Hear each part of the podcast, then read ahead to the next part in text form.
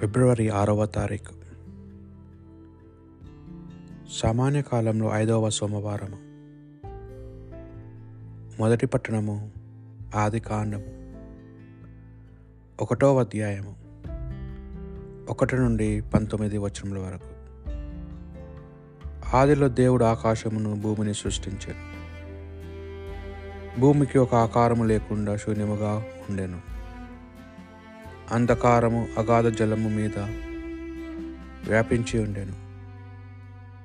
దేవుని ఆత్మ నీటిపై గుండ్రముగా తిరిగాడుచుండెను. అప్పుడు వెలుగు కలుగునుగా కానీ దేవుడు ఆజ్ఞాపించెను. వెంటనే వెలుగు పుట్టెను. దేవుని కంటికి అది బాగుగా నుండెను. ఆయన చీకటి నుండి వెలుగును వేరు చేశాను వెలుగునకు పగలని చీకటినికి రాత్రి అని పేర్లు పెట్టాను. అంతటా సాయంకాలం గడిచి ఉదయమాయను. అదే మొదటి రోజు. నీటి నడుమ ఒక కప్పు ఏర్పడి దానిని రెండు భాగములుగా విడదీయగా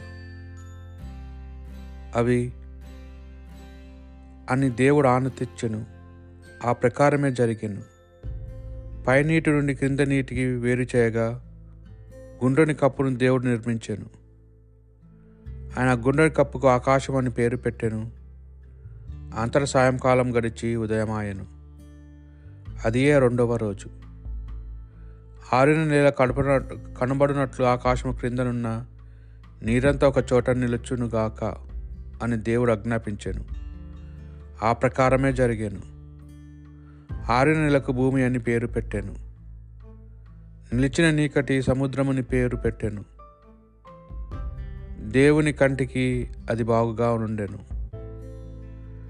గింజలనిచ్చు మొక్కలను విత్తనములను పండ్లిచ్చు చెట్లను అన్ని రకముల వానిని భూమి మొలిపించునుగాక అని దేవుడు ఆనతించాను.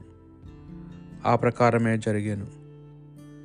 భూమి గింజలనిచ్చు మొక్కలను విత్తనములు పండ్లనిచ్చు చెట్లని రకముల వానిని మొలిపించాను. దేవుని కంటికి అది బాగుగా నుండెను. అంతట సాయంకాలం గడిచి ఉదయమాయను. అదే మూడవ రోజు. రాత్రి నుండి పగటిని వేరు చేయుటకు పర్వత దిమ్ములను సంవత్సరములను ఋతువులను సూచించుటకు ఆకాశమును జ్యోతులు అవతరించునుగాక. అవి భూమికి వెలుగునిచ్చుటకు ఆకాశమును ప్రకాశించునుగాక అని దేవుడు ఆనతిచ్చాను ఆ ప్రకారమే జరిగాను. దేవుడు మహాజ్యోతులను రెండింటిని సృష్టించెను. వానుల పెద్దటిని పగటిని పాలించును. చిన్నది రాత్రి ఏలును. ఆయన నక్షత్రములను కూడా సృష్టించెను. రెయింబవులను పాలించుటకు చీకటి నుండి వెలుగును వేరు చేయుటకు దేవుడు ఆ జ్యోతులను ఆకాశమును నిలిపాను. దేవుని కంటికి ఇది బాగుగా నుండెను. అంతటి సాయంకాలం గడిచి ఉదయమాయము. అదే నాలుగవ రోజు. ఇది ప్రభువాక్ నా ప్రాణమా ప్రభుని స్థుతింపు ప్రభుని నిక్మిక్కిలి గనుడు. నీవు ప్రభావం ప్రభావ వైభవములను వస్త్రము వలె ధరించితివి. వెలుగు వస్త్రములే తాల్చితివి. ఆకాశమును గుడారముల వల్లే వ్యాపింపజేసితివి. ఆయన నేలను దాని పునాదుల మీద నెలకొల్పెను. అది ఏనాటికి నీ కదలదు. ఆ నేలను సముద్రము అను వస్త్రములతో నీవు కప్పితివి. సాగర జలములు కొండలను ముంచివేశాను ఆయన లోయలలో ఊటలను పుట్టించెను. వాని నీళ్ళు కొండల నడుమ పారును. ఆ చెరువులో పక్షులు గూళ్ళు కట్టుకొని చెట్ల కొమ్మలలో నుండి కూయును. ప్రభుని కార్యములు ఎన్ని విధములుగా ఉన్నవి? నీ చే దళమునన్నిటిని విజ్ఞానముతో చేసితివి. ఈ భూమిని ప్రాణులతో నిండి ఉన్నది. దుష్టులు భూమి మీద నుండి తొలగిపోవుదురుగాక.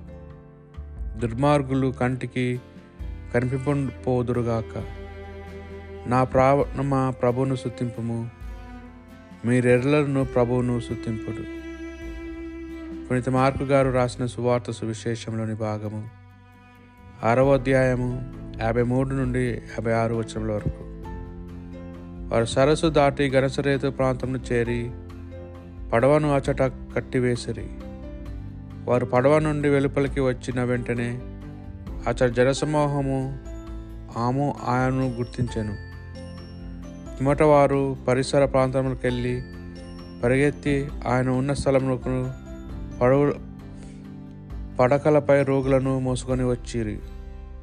గ్రామంలోని కానీ పట్టణంలోని కానీ మారుమూల పల్లెలో కానీ యేసు అచ్చట ప్రవేశించిన. జనులు సంతో సంతలలో బహిరంగ స్థలంలో రోగుల నుంచి ఆయన వస్త్రం అంచు తాకనిమ్ము ఆయనను ప్రార్థించిరి.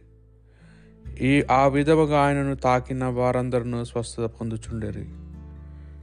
ఇది ప్రభు సువిశేషము.